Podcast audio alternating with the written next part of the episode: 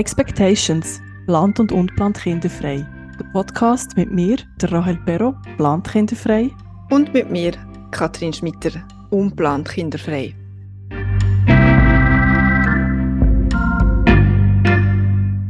Hallo und herzlich willkommen zu unserer heutigen Folge. Katrin und ich sind heute nicht alleine. Wir freuen uns sehr auf unseren heutigen Gast. Das ist Regula Simon. Sie steht seit der ersten Idee von diesem Podcast äh, ganz weit oben auf unserer Liste als Interviewpartnerin. Die Freude darüber, dass das jetzt klappt, äh, ist entsprechend gross. Äh, für all die, die Regula Simon nicht kennen, da ein paar so ein einführende Worte. Regula Simon arbeitet seit über zwölf Jahren als psychologische Coachin. Dort begleitet sie Menschen dabei, mehr Zufriedenheit und Freude in ihrem Leben zu erfahren. Unter ihren Klientinnen und Klienten sind auch Leute ohne Kinder. Regula Simon hat 2014 eine Plattform kinderfreilos.ch lanciert. Das ist eine virtuelle Anlaufstelle für Menschen ohne Kinder. Sie gilt in der Schweiz als Pionierin, was das Thema anbelangt. Sie hat den Begriff Okay-Frau geprägt, das heißt ohne Kindfrau. Ohne Kindfrau kann man aber auch okay sein. Sie hat Okay Frauentreffs initiiert und führt eine Okay Frauen Facebook-Gruppe mit über 700 Mitgliederinnen Sie ist zudem Autorin vom Buch Kinderlos bleiben, auch okay, zwölf Frauen über 60 und ihre einzigartigen Lebenswege. Aktuell schreibt sie einem zweiten Buch. Von beiden Büchern erfahren wir dann später mehr. Zur Vorbereitung zum heutigen Gespräch haben wir an Regula unseren Trailer geschickt. Den Trailer findet ihr auf unserer Webseite expectations.ch oder überall dort, wo ihr euren Podcast hört. Ihre positive Rückmeldung auf den Trailer hat uns bestärkt in unserem Entscheid, dass wir den Podcast machen, dass wir den ins Leben rufen. Und sie hat uns Mut gemacht, auch weitere Leute anzufragen, um mit ihnen ein Gespräch zu führen. Von dem her vielen herzlichen Dank, Regula, an das, für das Mut zu machen an uns. Und damit herzlich willkommen da bei unserem Podcast. Schön bist du da. Merci vielmals euch auch. Es ist wirklich für mich riesige Freude, dass ich hier kann sein mit euch zusammen an eurem Projekt darf teilnehmen Es ist wie etwas, wo ich das Gefühl habe, ui, das ist eigentlich etwas, was noch fehlt auf kinderfreilos.ch. Sehr cool. Und wir haben uns aber mega gefreut um deine positive Rückmeldung. Und wir haben gemerkt, dass wir bei dir auch irgendwie so einen Nerv getroffen haben, da uns beiden, mir und Katrin, ja wichtig ist, die Brücke zu schlagen zwischen den Frauen, die geplant kinderfrei sind und denen, die es unplant sind. Und wir eben bewusst ja der nicht eine Front machen, sondern die zusammenbringen. Wieso ist dir das eigentlich auch wichtig, dass wir die beiden Seiten zusammenbringen? Mir ist, glaube ich, grundsätzlich das Verbindende wichtiger als das Trennende.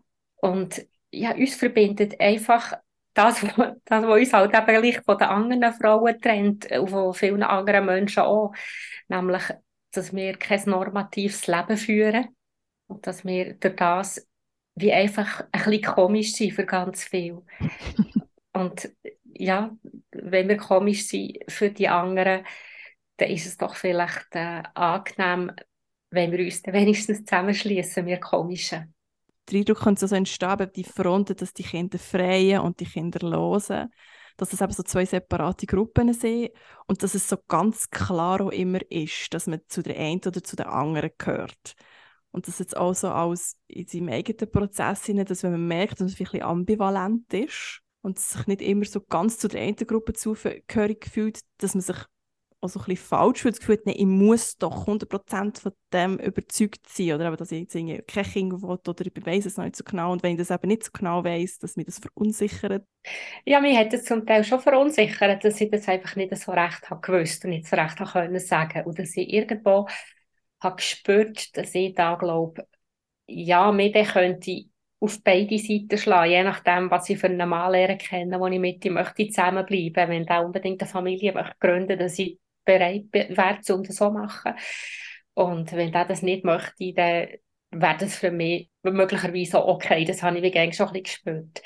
Und ich habe auch nachher, als ich gäng mehr keine Frauen habe getroffen und mit denen bei Austausch kam, habe ich gemerkt, dass es fast ein, bisschen ein Vorteil ist, dass ich weder das eine noch das andere so ganz klar zu 100 Prozent mhm. bin. Weil durch das bin ich halt viel nicht auf der einen oder auf der anderen Seite gestanden. Oder ich bin auf beiden Seiten gestanden. Man könnte es so sagen. Mhm. Du hast es jetzt nicht als Nachteil angeschaut, dass du nicht so... Hm, Nein, außer dass ich einfach in dieser Zeit, wo, wo ich ja gewusst ja, jetzt wäre es dann wirklich, äh, wenn ich noch möchte Familie haben, dann ist es dann wirklich jetzt auf der letzte Moment, wo das überhaupt noch möglich ist. In dieser Zeit habe ich einfach so eine gewisse Ambivalenz gespürt.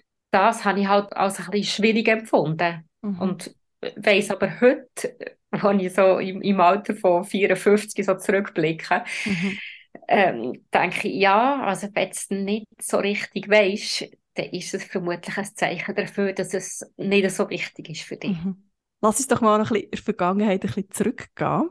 Mhm. So über zwölf Jahre, dort hat eine Frage von einer Freundin, die nachher recht umtrieben. In einem Gespräch mit einer Freundin hat sie dich gefragt, ob du ältere Frauen kennst, die keine Kinder haben, die aber zufrieden sind mit ihrem Leben. Kannst du uns ein bisschen mehr zu dieser Situation dort erzählen und was das nachher ausgelöst hat bei dir in deinem Leben? Ja, das ist dann wirklich darum gegangen, dass sie selber auch in dieser Entscheidungsphase ist gesteckt sie hat mir gesagt, weisst, ich kenne einfach keine älteren Frauen, die kinderlos geblieben sind und auf mich zufrieden wirken. Und eigentlich hat sie nicht einmal das als Frage gesagt, sondern einfach so, dass er so in den Raum gestellt. Und es war eine Frau, die ich sehr schätze, noch heute noch. Und ich habe wie ihr eigentlich beweisen, dass es die Frauen gibt. Und habe im ersten Moment selber gemerkt, dass ich jetzt nicht ihr irgendwelche kann nennen kann. Mhm. Das hat mich aber nachher, als ich da angefangen mit, mit damit auseinandersetzen, auch eigentlich nicht so erstaunt, weil ich habe ja einfach Frauen in meinem Alter kennt und wenn ich ältere Frauen kennt habe, dann waren es Mütter von Freundinnen und mhm. folglich mhm. haben sie Kinder gehabt. Bist du deine Reise dort weitergegangen? das hat ja auch nicht, ja. Das hat ja auch nicht in Ruhe gelassen, dass, dass Nein, du so keine kennst, oder? Richtig, ich habe dann wirklich ja, nicht zuletzt eben darum, weil die Freundin und ich aber auch, bei uns hat sich bei beiden herausgestellt, wir sind jetzt auf dem Weg, um kinderlose alte Frauen irgendwann zu werden. Und es wäre doch schon schön, wenn man weiss, äh, man kann kinderlos alt werden, ohne das dann irgendwann eben zu bereuen. Und das ist ja eines von diesen Sachen, mhm. wo einem gehen wieder so fast ein bisschen damit droht wird. Das wirst du irgendwann bereuen, spätestens wenn du alt bist. Und mhm. im Alter sei niemand besuchen, oder? ja, nachher habe ich mich auf die Suche gemacht, ähm, habe das gestreut in meinem Bekanntenkreis und so ist dann auch die, Idee entstanden von diesem Buch, die Frauen zu porträtieren, wo irgendetwas habe ich dann müssen machen mit den Frauen, die ich gefunden habe. Okay, also die Idee, ein Buch darüber zu machen, ist wie, also aber das ist im zweiten Schritt gekommen. Du hast einfach zuerst die Frauen finden. Du hast auf dich beweisen, es gibt die Frauen. Ja, genau. Und eigentlich, nachdem du eine Handvoll hast, gemerkt, okay, das wäre vielleicht etwas, wo vielleicht andere auch noch würde interessieren und wichtig ist, wertvoll ist, um irgendwo niederzuschreiben. Ich habe ja wie etwas beweisen mit dem. Ich habe eigentlich all die Frauen, denen es gleich geht wie damals mir und dieser Freundin, mhm. habe ich wie beruhigen. Und ja, das Buch schreiben war eigentlich schon ein uralter Traum von mir gewesen. und darum ist es naheliegend gewesen, dass es ein Buch geben mhm. Aber man kommt schon ein bisschen so in einen Rechtfertigungsmodus rein, oder? Als, als Frau ohne Kind man sieht auch auf diesen Coaching-Webseiten oder so, ohne Kind und trotzdem glücklich. Ja, ja, es, wird halt immer noch davon ausgegangen, es stimmt irgendetwas nicht mit einem, wenn man kein Kind hat. Und das andere ist ja auch, dass wenn jemand Kind bekommt, wenn irgendwo ein, wenn ein Paar Kind bekommt, sei es jetzt ein Promi-Paar zum Beispiel, und das kommt nachher in den Medien, dann heisst überall irgendwie die Krönung ihrer Liebe und jetzt, jetzt ist ihr Glück äh, perfekt oder vollständig und mhm. so weiter. Also es, es wird ja so, so hoch hyped und glorifiziert. Ja, der muss jetzt mit anderen irgendwie nicht so okay sein. Mhm vorher jetzt noch so gedacht, das ist ja wie, dass wir noch die Bestätigung von außen brauchen, dass unser Leben okay ist. Finde ich mega schade, dass wir uns nicht selber einfach können, dass wir einfach darauf vertrauen, dass die Entscheidung, die ich ganz als mündige Person, als mündige Frau ja treffe, dass die gut ist für mich. Dass das nicht lenkt, sondern ich brauche irgendwie noch die Außensicht, die sagt, ja, dein Leben ist auch gut. Ja, das ist natürlich wieder eine, eine, psychologische Geschichte, warum das, das so ist. Da könnte man jetzt ausholen und da mhm. würden wir Erklärungen finden. Es gibt auch Frauen, ich habe übrigens auch so eine in meinem Bekanntenkreis, die kommt nie auf die Idee, da irgendwie ein Fragezeichen zu haben, dass sie mhm. weniger okay ist als Frau ohne Kind. Kannst du für dich so in diesen Gesprächen mit diesen Frauen, die du geführt hast, eben über, über 60-Jährige, was gibt es so für Punkte, wo dich in deiner Begegnung mit diesen Frauen besonders überrascht hat? Was hat dich beeindruckt? Was, was ist so geblieben? Was mich ein bisschen überrascht hat, ist zum Beispiel, dass bei den meisten, dass die meisten haben sich fast nicht mehr daran erinnern dass es mal eine Zeit hat gegeben wo es irgendwie mit den Freundinnen schwierig war, weil die alle seine Mutter wurden. Das ist wie so vergessen gegangen im Laufe der Jahre. Das hat mich ziemlich erstaunt. Was ich auch ähm, beachtenswert gefunden habe, ist zum Beispiel eine Frau, die sehr gerne Kinder hätte gehabt, nachher hat darauf verzichtet, weil sie einen Partner gelernt kennen der schon Vater war und einfach das nicht nochmal wollte. Mhm. Und sie ist nachher mit ihm zusammengeblieben, hat er das eben auch keine Kinder gehabt. Und der Partner ist relativ früh verstorben. Und trotzdem hat sie das nicht bereut. Trotzdem ist sie einfach wirklich zufrieden gewesen. Sie hat einfach ja, das Beste daraus gemacht aus diesem Leben. Und ich glaube, das ist etwas, was die Frauen eigentlich alle miteinander gemeinsam hatten. Die haben das Beste gemacht aus ihrem Leben. Die sind vor allem ihren Weg gegangen. Mhm. Ich habe die Rückmeldung bekommen von einer Leserin, die selber übrigens Mutter ist, dass sie gesagt hat, sie findet, das Buch sei überhaupt nicht etwas nur für Frauen ohne Kinder, sondern das, das Buch ist einfach ein, ein Buch, das aufzeigt, wie gut es ist, um seinen eigenen Weg zu gehen. Oh, mhm. ja.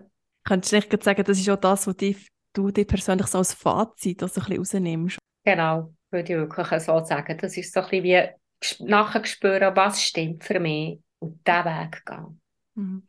Wenn du kurz eine Klammer machst, was du gesagt hast, das Erste, was dich äh, überrascht hat, dass viele sich nicht mehr so daran erinnern, an die Schwierigkeiten mit den Freundinnen, die Zeit, wo wahrscheinlich mhm. die und Mutter sie wurden, das ist mir aber das ist wie Pause So, dass ich ah, das ist etwas, was mir aktuell halt sehr, äh, ja, das beschäftigt mich sehr, halt die Veränderung von diesen Freundschaften.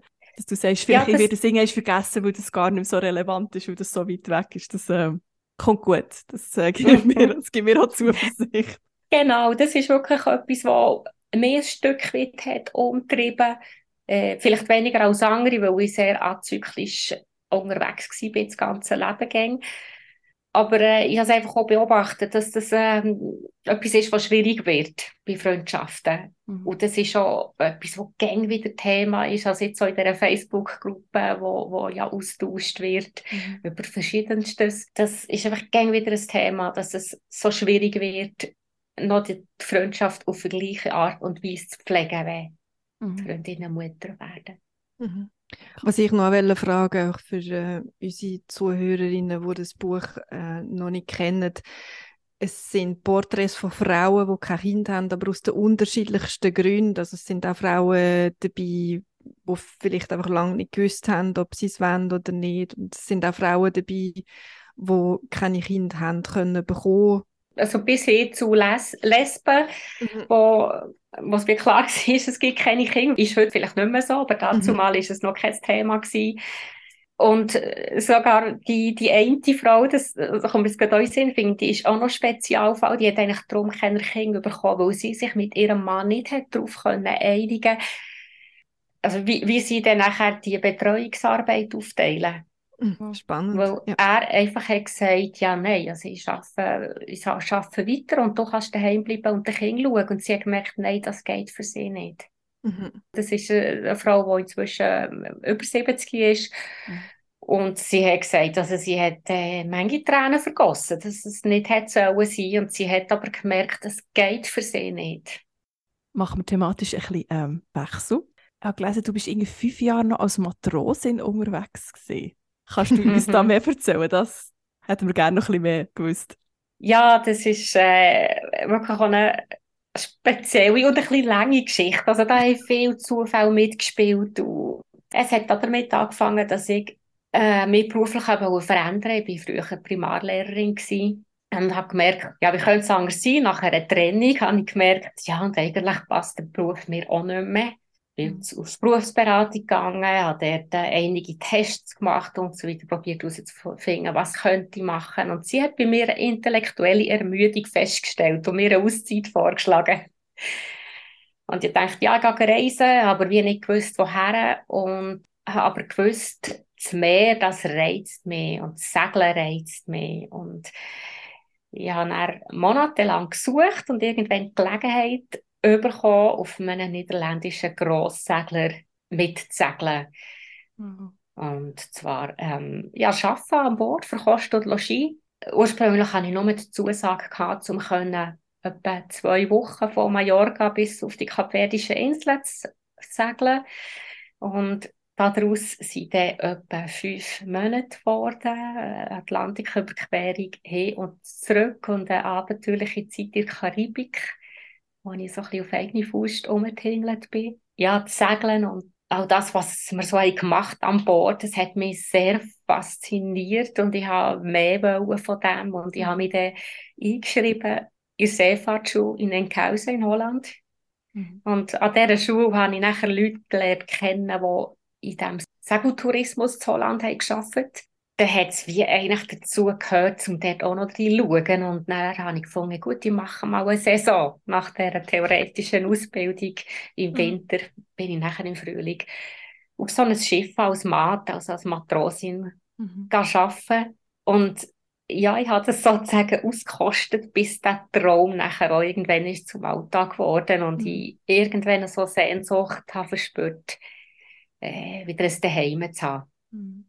Ist diese Sehnsucht dann aufgekommen, so, ich will jetzt Familie? Ja, tatsächlich. Also ich habe nachher wirklich gemerkt, ich muss vielleicht noch sagen, bei diesem Job, ich habe so wenig verdient, da habe ich nicht, nicht mehr gleichzeitig noch eine Wohnung leisten in der mhm. Schweiz. Mhm. So habe ich dort die Saison geschafft und auf dem Schiff gelebt und im Winter bin ich in die Schweiz gekommen, habe ab und zu noch Stellvertretungen gemacht als mhm. Lehrerin und in WGS gelebt oder bei Freundinnen.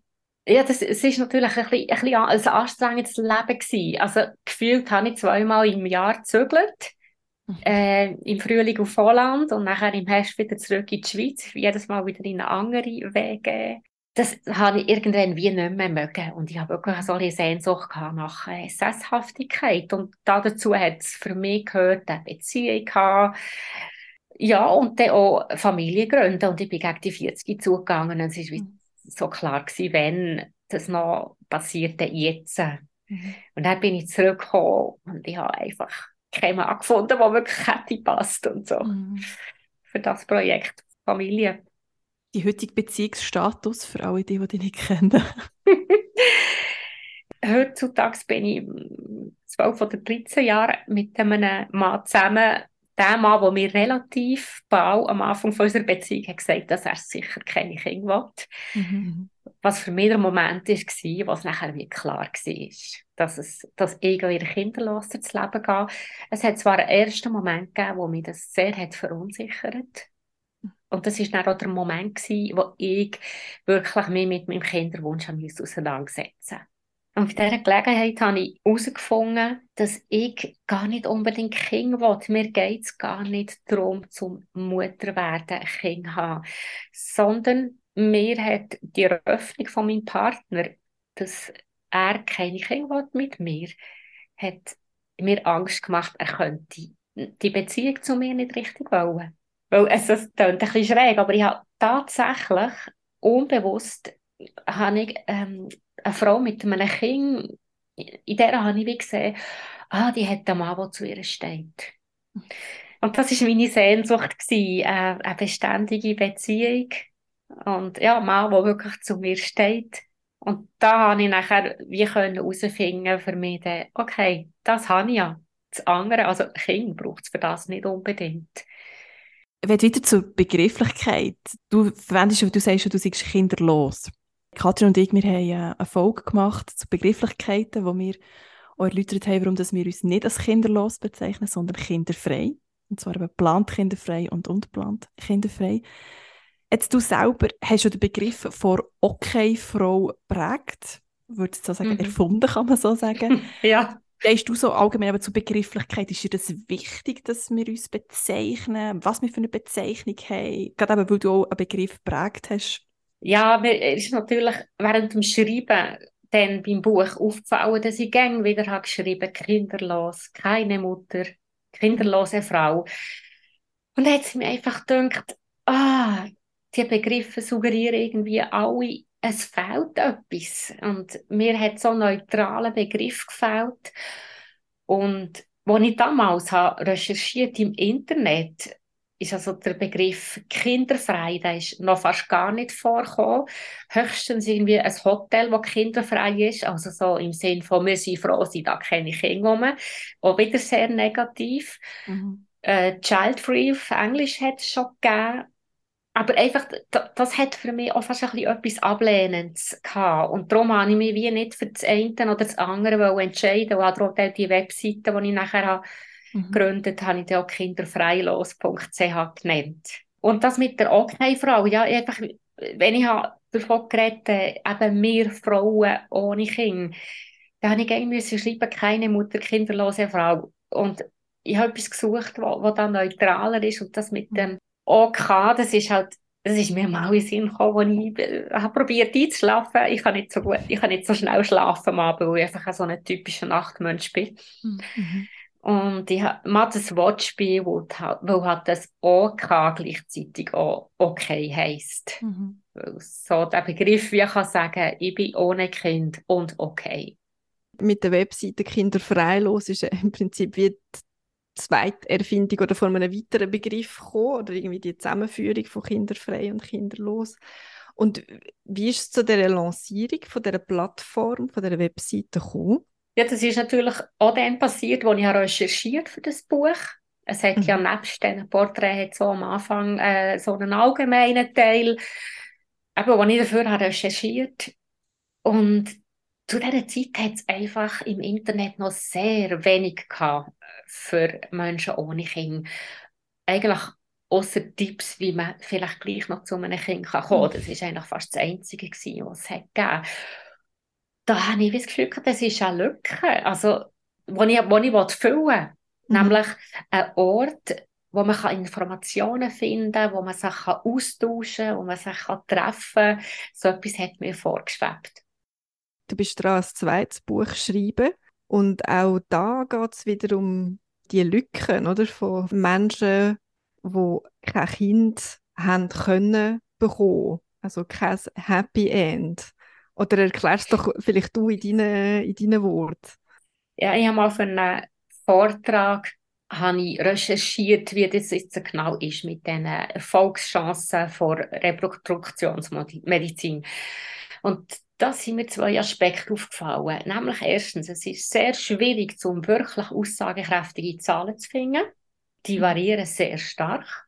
Und der zweite Aspekt, der mir ist aufgefallen es wird selten von Paaren geredet, die trotz der Re Reproduktionsmedizin kinderlos geblieben, mhm. obwohl die die Mehrheit ausmachen. Und das hat mich einfach irgendwie so schräg gedünkt es herrscht in unserer Gesellschaft der Eindruck, ein Kind kann man sowieso haben. In jedem Fall ist es möglich, ein Kind überzukommen. Manchmal muss man halt nachhelfen. Mhm. Das ist so etwas, was in den Köpfen der meisten Leute einfach so steht. Und dabei ist es überhaupt nicht so. Zwei Drittel gehen ja leer aus, wenn sie diese Behandlungen machen. Und auch da habe ich einfach denen eine Stimme geben, eben, von denen sonst niemand redet. Und ich wollte eigentlich auch wie eine andere Form von einem Happy End zeigen. Auch bei diesem Buchprojekt habe ich wieder Leute gesucht, die mit ihrem Leben, so wie es jetzt ist, halt aber ohne Kind, mhm. nämlich auch zufrieden sind. Also quasi äh, im ersten Schritt ist es kein Happy End gewesen. Es hat nichts gebracht, die medizinische Behandlungen. Und trotzdem haben sie jetzt wieder ein gutes Leben.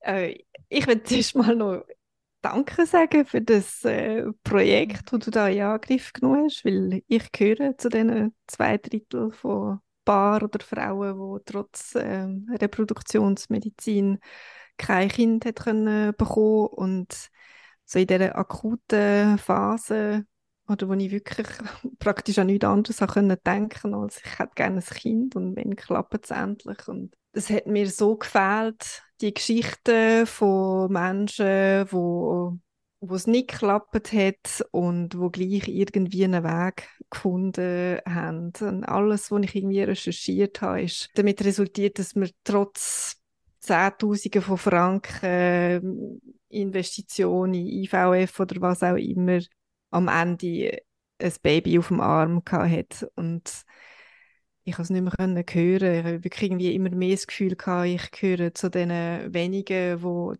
zu wenig lang durchhaben, äh, das gar nicht richtig wollen. Und dabei ist äh, IVF, würde ich jetzt mal sagen, etwas vom Schwierigsten, was ich in meinem Leben durchgemacht habe.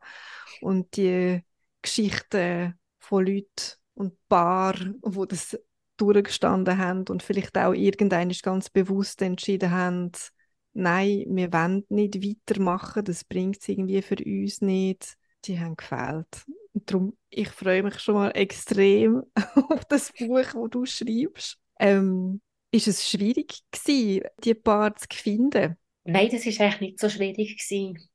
Also okay. dank dem, dass ich ja kinderlose Menschen vernetze, mhm habe ich natürlich Kontakte gehabt. Ich habe das auf meiner Webseite publiziert und ich bin wirklich kontakti kontaktiert worden von Leuten, die, die haben gesagt äh, ja, wir würden da gerne mitmachen und zwar aus dem gleichen Grund, wie du jetzt beschrieben hast, dass mhm. sie einfach haben gesagt ja, äh, ich möchte dazu beitragen, dass eben auch so eine Geschichte verbreitet wird. Und ja, machen die also, das anonym oder machen die das oder sind sie mit Namen präsent? Die meisten möchten das anonym machen. Mhm. Ja, das ist wirklich für viele einfacher, wenn es anonym ist. Und ist da immer noch eine gewisse Scham dafür da? Oder? Ja, es ist wirklich noch schwierig. Es ist auf der einen Seite ist es vielleicht tatsächlich eine Scham und auf der anderen Seite ist es natürlich auch so, dass sie natürlich viel persönlicher haben können erzählen. Da haben sie mhm. viel mehr können von sich preisgeben Und das es sind einfach auch sehr persönliche Sachen, wo, wo sie da erzählen. Es geht ja irgendwann äh, geht's zum Beispiel auch darum, dass man sagt, ähm, ja, weißt du, und Lust aufeinander hast schon lange nicht mehr, aber du machst noch Sex, weil du als Kind warst und du weißt genau, zu dem und zu dem Zeitpunkt müssen wir jetzt wieder. Also da erzählt man intime Sachen. Mhm. Und von dem her verstehe ich es, dass man möchte anonym bleiben. Und dann kommt noch das andere, dass es halt dank dem, dass es so ein Tabuthema zum Teil immer noch ist, die zum Beispiel viele Frauen auch auf der Arbeit äh, Ausreden finden, warum sie schon wieder fehlen. Das kennst du vielleicht auch. Mhm. Wo sie halt einen Termin haben, eine Behandlung haben. Mhm. Ja, oder sich müssen Spritzen setzen und da, für das irgendwie auf das WC verschwinden und, und äh, ja, habe ich wirklich struppige Geschichten zum Teil gehört, was da alles passiert ist und wo man gerne hat probiert, halt für sich zu behalten und zu verheimlichen. Mhm. Und ich denke, wir Frauen sind uns einfach gewöhnt, um alles, was mit unserer Weiblichkeit zu tun hat, äh, zu verheimlichen. Das ist so etwas, was ich jetzt wieder merke. Ich, komme, oder ich bin jetzt in den Wechseljahren und ich habe Wallungen. Und ich finde das äh, so etwas Spezielles und so etwas Cooles. Mhm. Und, und ich habe selten Frauen wirklich über das gehört, äh, gehört reden früher. Und ja. ich finde jetzt einfach, hey Leute, ich muss euch das zu. Da geht jede Frau durch. Und das ist so etwas spannend. Sie möchte es teilen mit euch. Ja. Wir empfehlen dir einen Podcast darüber zu machen. genau.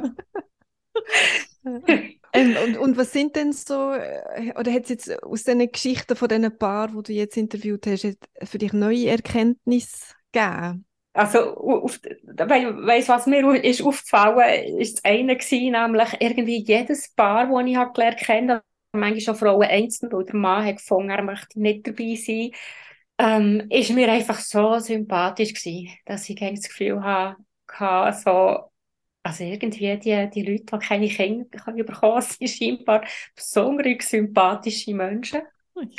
Selbstverständlich. Natürlich. Und also das mit den Männern finde ich äh, schon noch spannend. Also ich habe das jetzt auch schon ein paar Mal erlebt, ähm, aber dass, dass Männer nicht so bereit sind, über das Thema zu reden. Kannst du dir das irgendwie erklären? Hm. Es ist einerseits, weil sie vielleicht doch ein bisschen weniger Bedarf haben. Die meisten Männer gehen ein bisschen pragmatischer mit dem Thema um als Frauen. Mhm. Das hat auch wieder Gründe, dass sie weniger direkt konfrontiert werden. Ähm, das eine ist der Körper. Sie werden nicht durch die monatliche Mensgang daran erinnert, da wäre doch eigentlich noch ein Organ, das ja für etwas da wäre, aber es funktioniert einfach nicht. Nachher ist so, dass unter Männern, wenn zum Beispiel das Kind auf die Welt kommt, und der eine erzählt, ja, ich bin Vater geworden, dann tut man schnell ein paar Daten austauschen und nachher hat das Thema sich dann aber auch wieder und wir reden wieder von etwas anderem. Es, es ist nicht so vorherrschend, darum bei Männern ist schnell wieder ein anderes Thema da. Es gibt zwar also schon auch Männer, die es mehr beschäftigen, was gleich beschäftigen wie die meisten Frauen und was für die auch ein festes Problem ist. Die sind aber so sehr in Minderheit, dass es dann noch ein grösseres Tabu ist und für die ist es noch viel schwieriger. Mhm. Die sind dann noch viel einsamer. Ein Punkt ist dann vielleicht auch, dass ein Mann sich vielleicht noch fast in seiner Männlichkeit in Frage gestellt fühlt, wenn er quasi kein Kind kann zeugen. Das kann sein, dass er weniger mal darüber reden. Ja, das ist äh, auch wieder ein Thema für sich, oder? Einerseits äh, ist es sich vielleicht in seiner Männlichkeit nicht mehr so sicher, wenn er kein Kind kann zeugen und gleichzeitig schämt sich vielleicht ein Mann dafür, überhaupt einen Kinderwunsch zu haben, der vielleicht genauso stark ist wie bei einer Frau. Ich könnte ja. mir vorstellen, dass das auch irgendwo durch mit, mit Scham behaftet ist ich habe festgestellt, dass es einfach, es ist für die Männer wirklich einfach weniger ein Dauerthema. Wie ist das? Kommen die Männer auch zu dir ins Coaching oder sind das mehr Frauen? Es sind zu 99 Prozent Frauen. Okay. Und sonst als Paar, oder? Genau. Ja. Wenn, dann kommen sie eigentlich als Paar. Und zwar entweder dann, ähm, wenn sie sich im Kinderwunsch nicht einig sind. Oder ah, wenn es okay. darum geht, zum, zum äh, einen gemeinsamen Weg zu finden, der für beide gangbar ist, dann kommen sie oftmals miteinander. Ja, aber nicht unbedingt aber zur Verarbeitung von einem unerfüllten Kinderwunsch oder wenn sie nicht wissen, was sie wollen oder so. Ähm, dann sind bisher die Frauen alleine gekommen. Ein Mann hat sich mal angemeldet, hat sich aber in den letzten Minuten wieder abgemeldet. Männer beschäftigt das Thema durchaus auch, vielleicht äh, anders und sie gehen sicher anders mit dem Thema um. Ähm, aber dort sind definitiv auch Tabuthemen da. Unerfüllter Kinderwunsch bei, bei Männern ist durchaus auch ein Thema. Und es gibt einzelne Männer, die das thematisieren. Es gibt einen mhm. Deutschen, der eine Webseite äh, hat. Inzwischen ist sie, glaube ich, nicht mehr so aktiv. Ähm, ist es halt, oder passt es auch ein bisschen zu dem, wie es sonst ist, wenn es so darum geht, dass man irgendwie Unterstützung braucht im psychologischen Bereich, dass sind Frauen viel schneller bereit, um sich Hilfe zu holen als Männer. Mhm. Vielleicht hat das ja auch mit mhm. dem zu tun. Mhm. Und ja. in, also in diesen paar, die ich interviewt habe, habe ich einfach auch festgestellt, dass die Männer meistens mehr indirekt betroffen sind. Also sie, sie leiden dann mit der Frau mit. Ja. Und machen sich Sorgen um die Frau. Ja. Aber äh, ich meine, es gibt ja durchaus auch Paar, wo ein Paar kein Kind kann haben weil zum Beispiel die Spermien nicht gute Qualität sind oder vielleicht hat er mal eine Krankheit. Kann ja durchaus auch am Mann liegen, dass das Paar kein Kind kann bekommen Ist das auch ein, ein Thema, das irgendwie mit Scham behaftet ist? Oder warum liegt ja. der Fokus so stark auf der Frau? Es ist wirklich ein Thema, das auch noch schambehaftet ist. Mhm.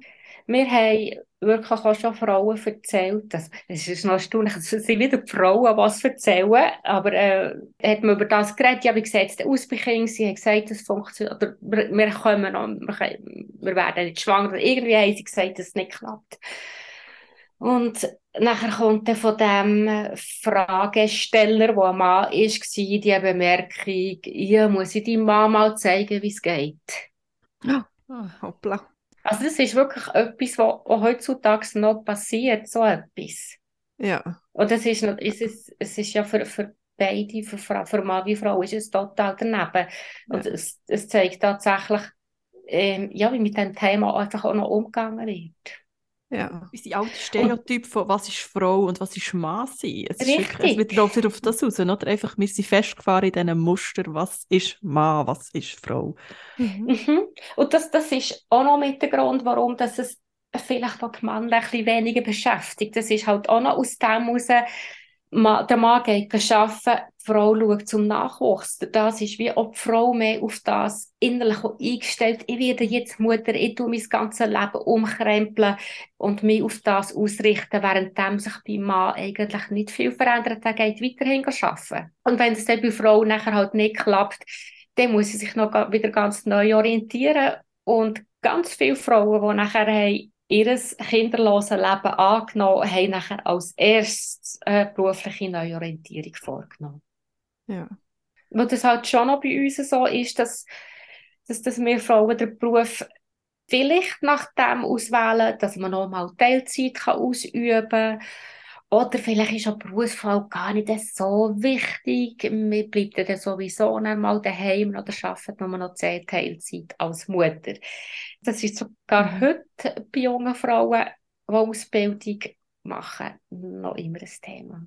Genau. Gut, wir hoffen ganz fest, dass sich da noch ein bisschen etwas verändert in den nächsten Generationen. Wir. wir Jawohl. Etwas. Also etwas anderes, was mir auch noch ist aufgefallen, ich glaube, Sie haben die Frage vorher nicht so ganz beantwortet, ähm, was mir dann eben bei diesen Interviews ist aufgefallen, mhm. dass viele so haben beschrieben, wie sie rückblickend so ganze irrationale Wahrnehmung haben bekommen. Dass zum Beispiel eine Ärztin hat gesagt, eure Erfolgschance liegt leider nur bei 3%. Und dass sie als Paar, aber nachher irgendwie haben die 3% wie aufgeblasen. Mhm. Und wie gesagt, ja, die nehmen wir, das sind 3%. Mhm. Wir sind die 3%. Mhm. Und alle gehen davon aus, dass man eben zu denen gehört. Es gehen alle davon aus, dass man zu dem Drittel gehört, was, was klappt. Mhm. Und das hat mich länger mehr eigentlich wirklich als Glücksspiel erinnert. Mhm. Mhm. Es wird, glaube ich, auch von vielen Seiten her ja immer so gesagt, ja, du musst mal positiv denken. Wenn du das mhm. nur glaubst, dann schaffst du es. Ich glaube, es gibt da sicher so eine Strömung, so dem ganzen Motivationscoach und auch ich denke auch der ganzen Fertilitätsbranche, ja, dem ja. Business, wo das wirklich halt auf das auch zielt, oder? Du musst jetzt du bist eben die 3% und du Ja, das ist ja so. Und, und das zum Beispiel auch der, der Begriff Kinderwunschcoach habe ich dann herausgefunden, die machen nicht das Gleiche wie ich, sondern mhm. die probieren halt auf psychologischer Ebene dann vielleicht noch etwas herzubringen, dass es dann eben gleich noch klappt. Ich, ich habe dort eine andere Absicht. Meine Absicht, wenn ich mit einer Frau oder einem Paar zusammen arbeite, ist, dass sie wieder ein gutes Leben hat. Egal mhm. ob mit oder ohne Kind. Und interessant ist aber noch, dass während der Behandlung sich fast niemand jetzt zu einem Coaching bei mir entscheidet, mhm. weil es wird eigentlich jeder Rappen in Sachen investiert, die vielleicht noch zu einem Kind führen Und das verspreche ich ja ganz klar nicht.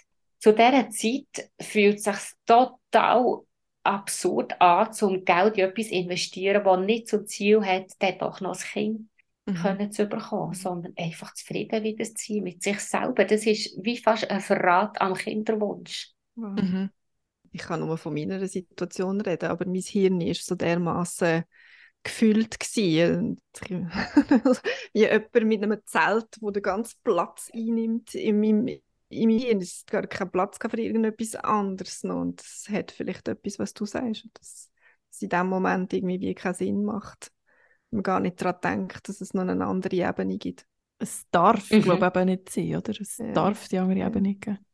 Was ich vorhin noch sagen was mir auch aufgefallen ist, ist, ähm, in dieser Zeit hört man ja dann auch immer wieder Geschichten von Freunden, Verwandten, wo es kennt jeder irgendjemand, wo trotz äh, katastrophaler Diagnose und Unfruchtbarkeit äh, gleich noch äh, schwanger geworden ist, wo sie dann endlich mal losgelassen haben. Geschichte, wo irgendwie das Wunder dann doch noch passiert, die kennt irgendwie jeder. Ja, das ist ja so. Also auch ich kenne x so Geschichten. Mhm. Weil man erzählt die natürlich alle. Mhm. Und das ist, ich habe inzwischen auch sogar schon von drei Frauen die bei mir an einem Ockenfrauen-Workshop waren, gehört, dass sie noch seine Mutter geworden. Mhm. Okay. Und wirklich jede hat gesagt, es hat eigentlich zu diesem Zeitpunkt gar nicht mehr gepasst. Ja. Zu diesem Zeitpunkt habe ich eigentlich wie schon, ja, wir haben so abgeschlossen damit. Ja. Und trotzdem hat man es dann doch sagt man, nimmt es jetzt. Also, ja, natürlich. man nimmt es jetzt, aber ja, es ist, es ist auch nicht, dass man sagt, nein, ich, jetzt, ich kann mir das jetzt doch nicht mehr vorstellen. Es ist jetzt, hat jetzt eben keinen Platz mehr. Ja, also ich glaube, man ist dann schnell wieder äh, mhm. in dem Zustand, dass man sagt, mhm. ah, jetzt sind wir doch wahnsinnig dankbar, mhm. dass es doch noch hat geklappt. Mhm. mhm. Und, und die Geschichten werden eben auch erzählt und. Nicht die Lücken, die du jetzt eben füllst mit, mit diesem Buch. Kannst du uns sagen, wo du stehst aktuell bei diesem Buch, wenn, wenn sollte das rauskommen? Ja, das ist eine gute Frage. Es ist so, dass, äh, dass ich gerade im Moment dort stehe, dass ich überhaupt nicht vorwärts komme damit. Mhm. Es ist so, alle Interviews sind gemacht, ich habe es auch schon transkribiert, also alles abtippt. Mhm. Ähm, ich habe äh, die meisten auch schon äh, teilweise überarbeitet. Es sind noch so, wie sagt man, aber die letzten 20 Prozent, wo so wirklich einfach, es ist wie die härteste Arbeit noch, die jetzt dran ist. Und was natürlich bei mir noch ein schwierig ist, ich gebe auch das wieder im Eigenverlag raus. Und obwohl ich das ganz toll finde, das Buch im Eigenverlag rauszugeben, hat es einfach einen Haken oder zwei. Der eine ist, es macht dem niemand Druck, es sagt niemand, so komm, mach weiter und wir brauchen jetzt dieses Manuskript. Und der zweite ist der, wir arbeiten hier nicht etwas verdienen. Und so mhm. hat halt einfach ganz viel anderes Prioritäten. Mhm. Dann machen wir dir ein bisschen Druck. Ja, das ist wunderbar. und alle, die das hören und es toll finden, sollen dann irgendwie in der Regel ganz viele Mails schreiben. Wann kommt es jetzt? Wann kommt es jetzt? Wann kommt es jetzt? Das hilft. Das hilft. Nach jedem Mail, ich sage es euch, nach, nach jedem Mail hocke ich mich sicher wieder dran. Hey, das gehört alles. genau. Nein, es ist wirklich, das ist, das ist das, was mir hilft. Mhm. Und ich habe sogar auch auf der Webseite Kinderfrei los eine Seite, die heisst Danke für diese Seite, wo ich komme oft Mails über mit diesem Titel. Mhm. Und dort habe ich so geschrieben, ja, was, was man kann machen kann, wenn man, wenn man irgendwie meine Arbeit möchte unterstützen und da sind verschiedene Sachen drauf, verschiedene Sachen stehen dort, unter anderem eben auch, lass, du kannst mich auch unterstützen bei meinem zweiten Buch. Mhm. Ich suche jemanden, der das Layout machen möchte. Ich brauche jemanden, der das möchte, möchte Korrektur lesen Ja, einfach so als, als Beispiel. Also auch da kann ich Unterstützung brauchen, dass das vorangeht mit diesem Projekt. Super, wir bieten da sehr gerne Plattform, dass du da das kannst bewerben. genau. Es war super spannend gewesen, mit dir zu reden, Regula. Danke äh, viel, viel mal. Ähm, vielleicht noch eine letzte Frage als Abschluss, ähm, du als Coachin, was ist aus deiner Sicht am wichtigsten bei der Lebensgestaltung ohne Kind? Ich habe im Laufe der Zeit so festgestellt, dass es hilfreich ist, wenn man irgendwann eine klare Entscheidung trifft. Mhm. Ja, dann, dann geht es wieder in eine Richtung. Und vorher ist man oft so ein bisschen am, am Umeiern. Und nachher muss man etwas machen, was die Gesellschaft nicht, nicht für einen macht. Und das kann man aber für sich selber privat machen, nämlich, dass man die Elternschaft entmystifiziert und entglorifiziert. Weil die Glorifizierung von Mutterschaft und Elternschaft, die führt dazu, also sie, sie ist schon hilfreich für Eltern, nämlich, dass die Eltern ja, an dieser herausfordernden Aufgabe, Eltern zu sein, nicht verzweifeln, sondern durchhaben. Mhm. Und sie sorgen dafür, dass sich weiterhin die meist, meisten Menschen fortpflanzen, auch wenn wir ja medizinisch längstens Tricks entwickelt haben, um das zu verhindern. Aber sie hindern eben die, die keine Kinder bekommen, daran, das kinderlose Leben mit einer Selbstverständlichkeit zu leben und sich von ganzem Herzen einfach dafür entscheiden, um das Leben mit Freude und Zufriedenheit zu leben mhm. und ohne Zweifel. Mhm. Also da wirklich wie selber andere Haltung dazu bekommen. Ich mache wirklich die Erfahrung, dass, dass das dabei hilft, dass nachher man die, dass etwas anderes ausstrahlt und dann begegnen einem nicht Menschen auf eine andere Art. Mhm. Und das Ganze ist ja auch ein, äh, ein Prozess und vielleicht kommt der Entscheid einem plötzlich irgendwie wie eine Eingebung ähm, landet er vor die Füße und vielleicht braucht es auch einfach wahnsinnig viel Zeit und hin und zurück, bis man zu dem Punkt kommt. Und ich hoffe ganz fest, dass wir äh, mit dem Podcast und mit dem Gespräch, mit dem Interview jetzt mit dir heute ein Stück weit an dem haben können schaffen, an der Entglorifizierung von der Elternschaft oder eben auch an der Glorifizierung von der für, für die Menschen, die kein Kind haben und dass das äh, Leben eben auch genau gleich viel wert ist wie jedes andere. Ja, ich möchte euch für das danken, dass ihr das macht. Das ja, ist wirklich dir. Eine ganz tolle Sache. Und ja, ich freue mich riesig darauf, um jede Folge von eurem Podcast zu hören. Super. Fangirl-Moment. Absolut. Super. Super. Gut. Merci vielmals, Regula. Ich danke euch.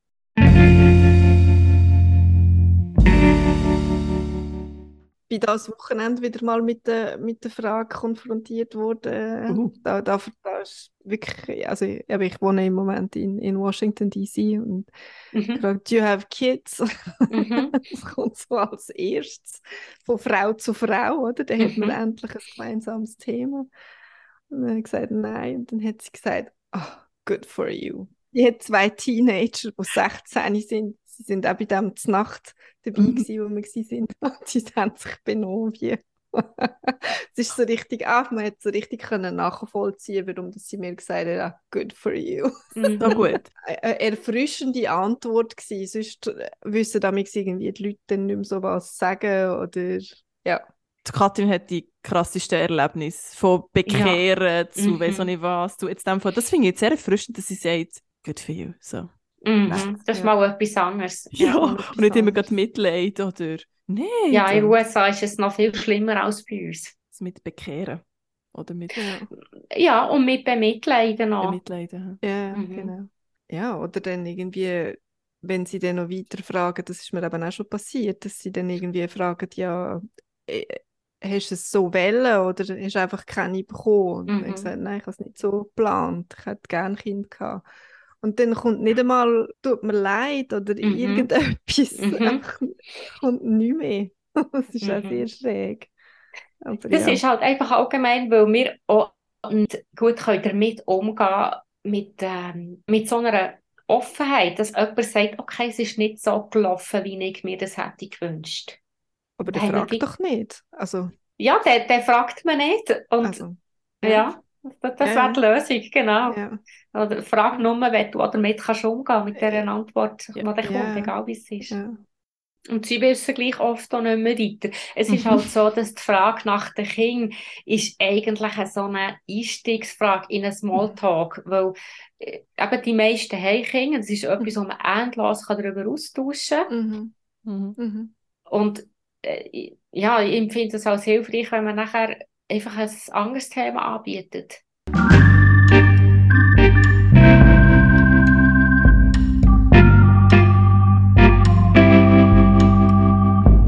Schön, bist du bei der heutigen Folge dabei gewesen. Wenn dir gefällt, was wir machen, dann abonniere doch unseren Podcast überall dort, wo du Podcast hörst. Mehr zu uns und alle Folgen findest du auch jederzeit auf unserer Webseite expectations.ch. Vielleicht kennst du ja jemanden, der das Thema auch beschäftigt, dann empfehle es sehr gerne weiter. Hast du einen Wunsch für eine nächste Folge oder willst du mit uns über deine eigene Geschichte reden? Dann schreib uns ein Mail an hallo at expectations.ch. Du findest uns auch auf Instagram oder Facebook. Wir freuen uns auf dein Feedback.